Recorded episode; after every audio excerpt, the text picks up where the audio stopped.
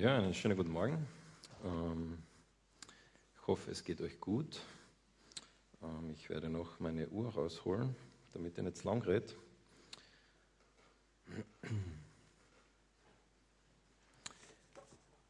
Ich bin zutiefst von etwas überzeugt. Und zwar, ich bin zutiefst überzeugt, dass es eigentlich nur zwei Arten von Menschen gibt. Und zwar, es gibt die einen, die Ende November schon alle Weihnachtsgeschenke haben und die anderen, die am 20. Dezember anfangen, darüber nachzudenken. Ich weiß nicht, welcher Typ Mensch du bist, äh, wie es dir geht, was dein Status ist in den Weihnachtsgeschenken. Äh, ich habe derzeit erst zwei Geschenke. Aber ähm, wenn ich an Weihnachten denke, dann sind Geschenke die erste Sache, an die ich denke. Äh, okay, Weihnachten heißt, ich muss für die Person, die Person und die Person ein Geschenk äh, finden. Oder ich, ich möchte das natürlich, ich muss nicht, aber ich möchte. Aber man möchte dann halt jedes Jahr und irgendwann wird es dann doch irgendwie auch zum Muss. Ähm, und ich habe, vielleicht geht es euch auch so, wenn ihr gefragt werdet, äh, ja, was wünschst denn du dir zu Weihnachten?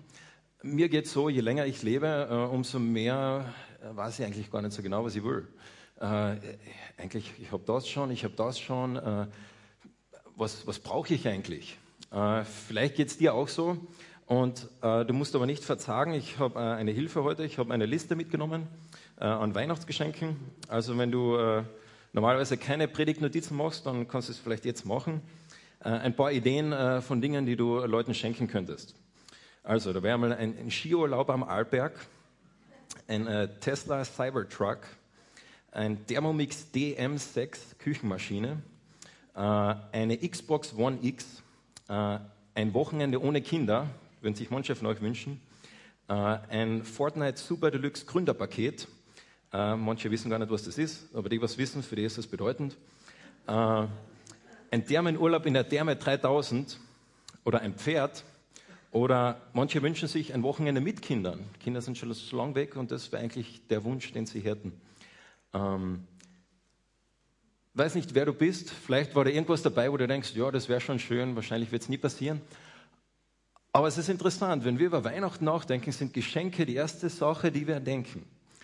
Aber ich denke, ich habe eine zweite Liste mitgebracht für euch heute, die eigentlich mehr mit Weihnachten zu tun hat. Ich lese euch die auch noch vor. Okay? Also das wäre der Doketismus, der Monophysitismus, der Monarchianismus, der Monothelitismus, der Apollonarianismus, der Nestorianismus, der Adoptianismus, der Psilanthropismus und der Arianismus. Okay, wenn du dich jetzt fragst, was das ist, dann bist du nicht alleine. Das sind keine Zutaten für ein äh, Weihnachtsgebäck oder Kekse. Äh, das ist keine, äh, das sind keine Bäume, Kulturen oder, was auch immer, sondern das sind Lehren über Jesus. In den ersten vier Jahrhunderten, nachdem Jesus auf dieser Welt war, haben die Menschen damit gerungen, wer ist dieser Jesus? Er war Mensch, aber auch Gott. Und da hat es alle möglichen Meinungen gegeben und die äh, könnte man in diesen Begriffen zusammenfassen. Äh, wir gehen noch nicht durch, weil äh, das ist äh, zu viel, aber zu Weihnachten geht es eigentlich um diese Person Jesus. Und diesen äh, Sprung, dass er vollkommen Mensch und vollkommen Gott ist. Und letzte Woche haben wir uns ein bisschen damit beschäftigt, dass Jesus wirklich Mensch ist, so wie du und ich.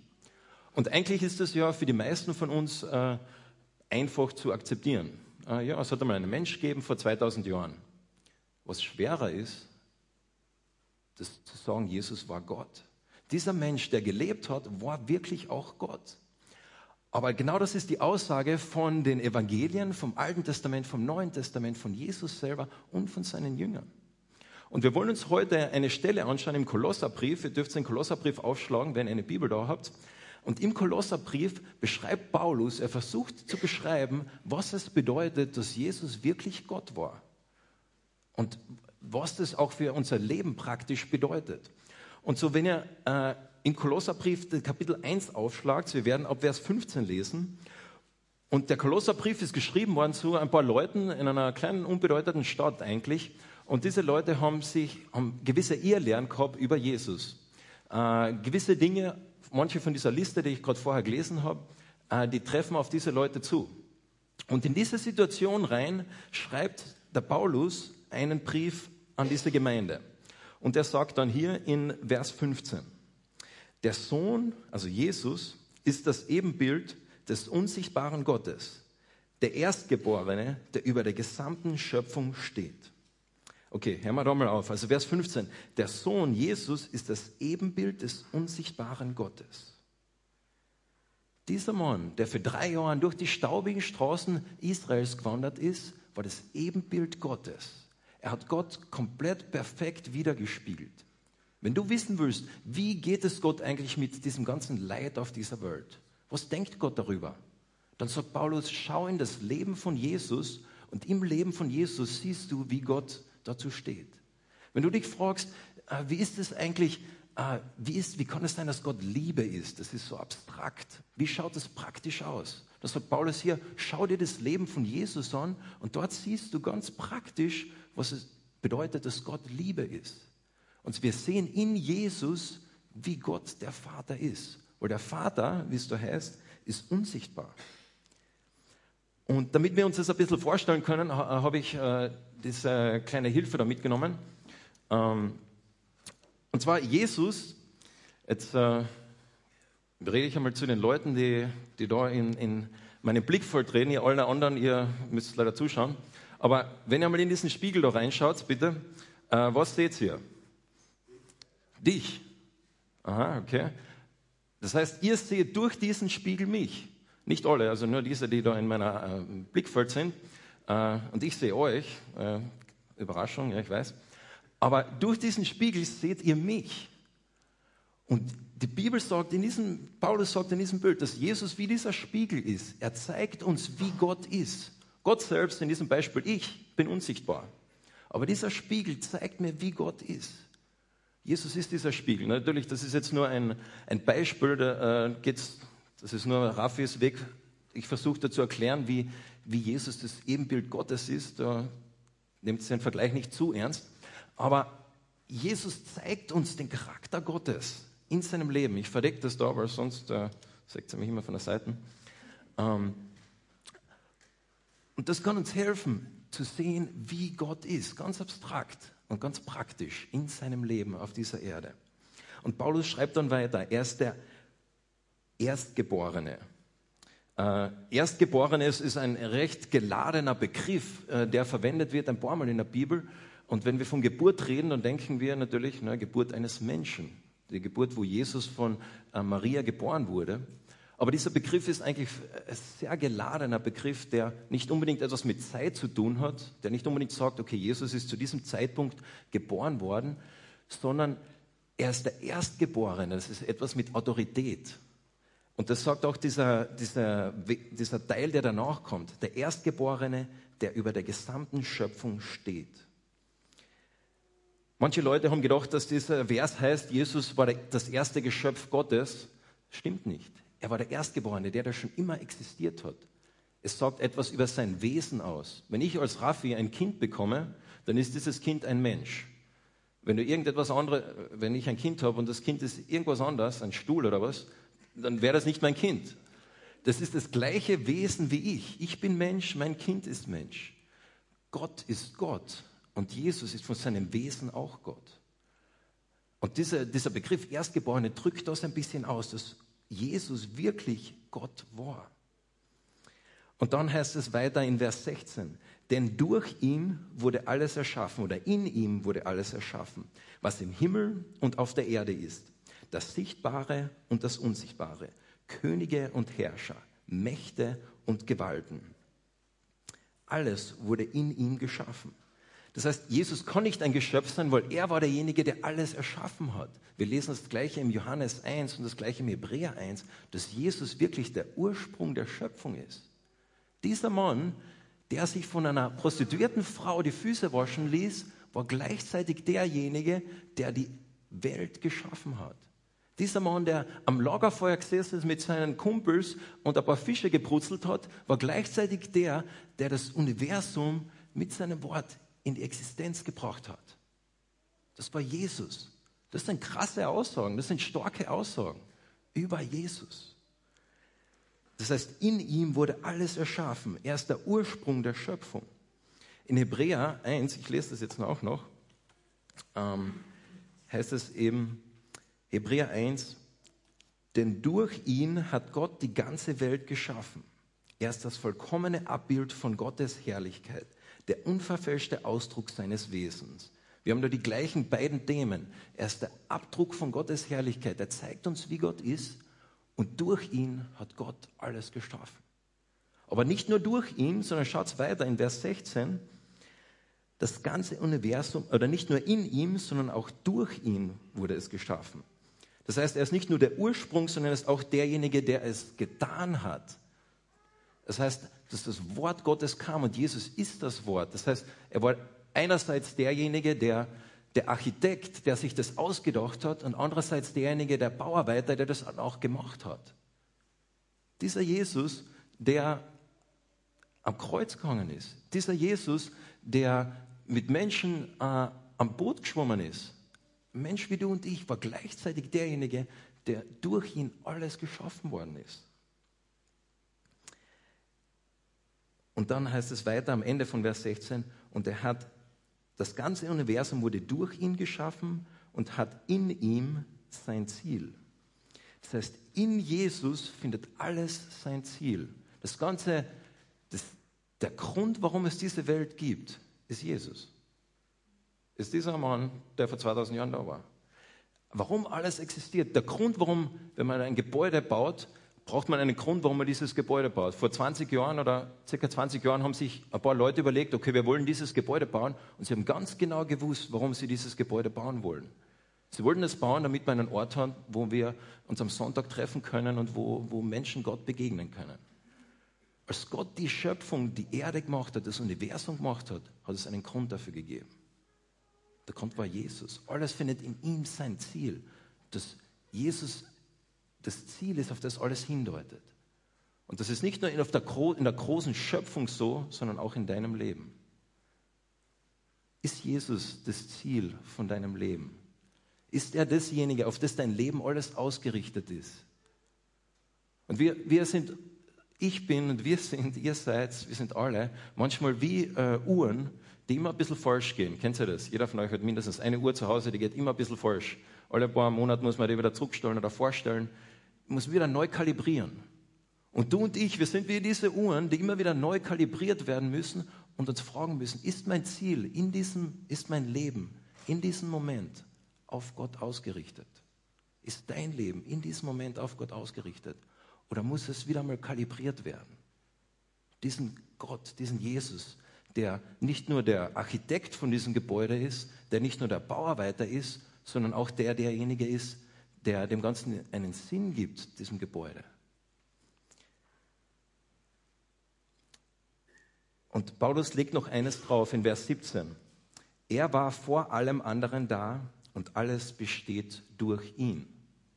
Alles, was es ist nicht nur durch ihn geschaffen worden und es existiert, existiert für ihn, sondern alles in diesem Moment, wo du gerade da sitzt und alle möglichen Gedanken hast, äh, wo du dir weiß nicht, welche Gedanken du im Moment gerade hast, aber in diesem Moment erhält Gott das Universum durch ihn, durch Jesus. Ich weiß nicht, ob ihr gerne äh, ins Kino geht oder nicht. Ähm, vielleicht, das kann man jetzt sehr schwer kennen, aber vielleicht kennen die einen oder anderen diesen Film. Äh, das war ein Film, der ist jetzt schon ist fast ein Jahr her, glaube ich. Äh, das sind äh, äh, The Avengers Endgame. In diesem Film gibt es einen Bösewicht und um es ganz kurz zu machen für die, die den Film nicht kennen, äh, dieser Bösewicht bekommt unglaubliche Macht durch einen Handschuh und mit diesem Handschuh hat er die Macht, äh, Leben auszulöschen. Und sein Ziel war es, die Hälfte der Weltbevölkerung auszulöschen und er macht das mit einem Fingerschnipser. Und die Hälfte der Weltbevölkerung ist äh, ausgelöscht. Und man sieht dann im Film, wie die Leute sich auflösen. Man sieht das da bei der, gerade ein bisschen links da auf der Seite. Aber er hat die Macht in seiner Hand gehalten, zu entscheiden, okay, was passiert mit dieser Welt. Er, er hat in seiner Hand die Macht gehabt. Und die Bibel sagt, dass Jesus derjenige ist, der durch sein Wesen die Macht hat, das Universum zu erhalten. Der in diesem Moment dir Leben gibt. Der heute Morgen, auch wenn du dich vielleicht nicht in der Nähe von ihm gefühlt hast, der dir Atem gegeben hat und der dich erhält.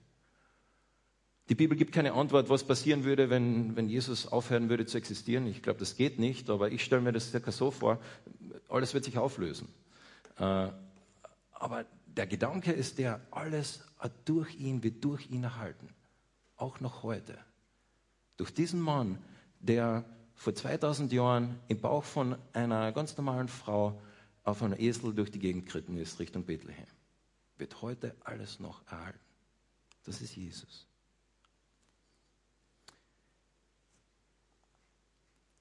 Und dann macht Paulus einen Schwenk, und zwar er schwenkt Richtung, äh, Richtung Gemeinde.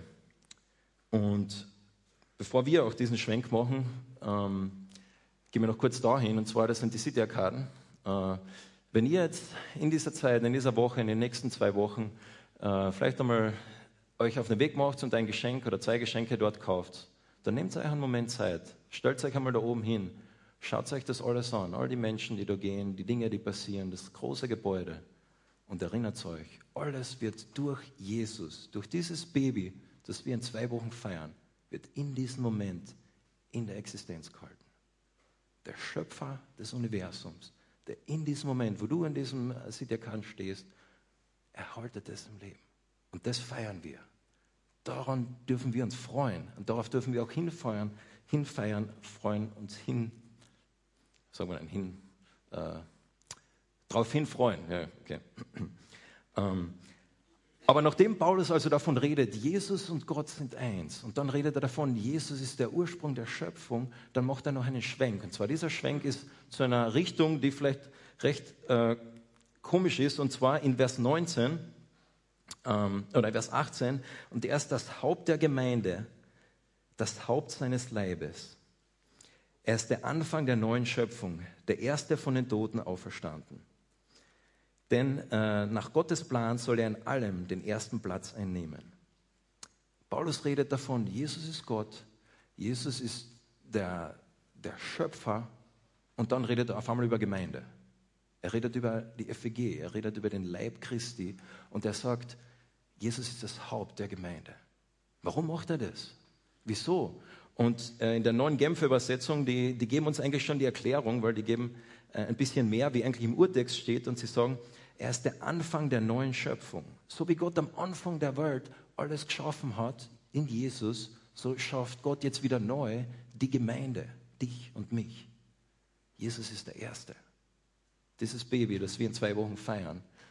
Dieser Mann, der auf einem Boot vor 2000 Jahren eingeschlafen ist, weil er einen langen Arbeitstag gehabt hat und der dann mit seinen Worten einen Sturm gebietet, aufzuhören.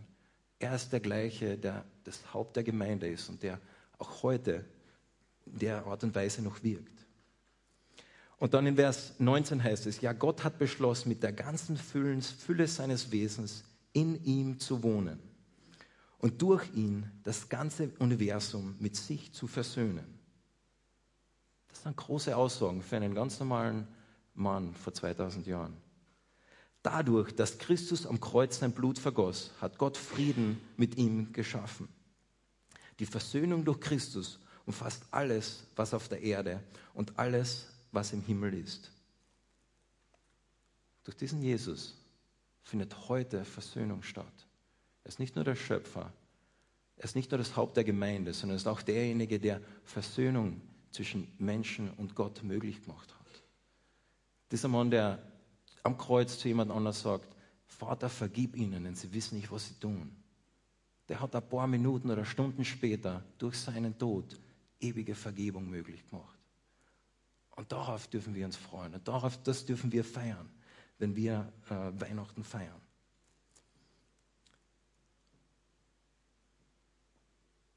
Vers 21 schlussendlich heißt es dann noch, und auch ihr seid darin eingeschlossen. Früher lebtet ihr fern von Gott und eure feindliche Haltung von ihm gegenüber zeigt sich in all dem Bösen, was ihr getan habt.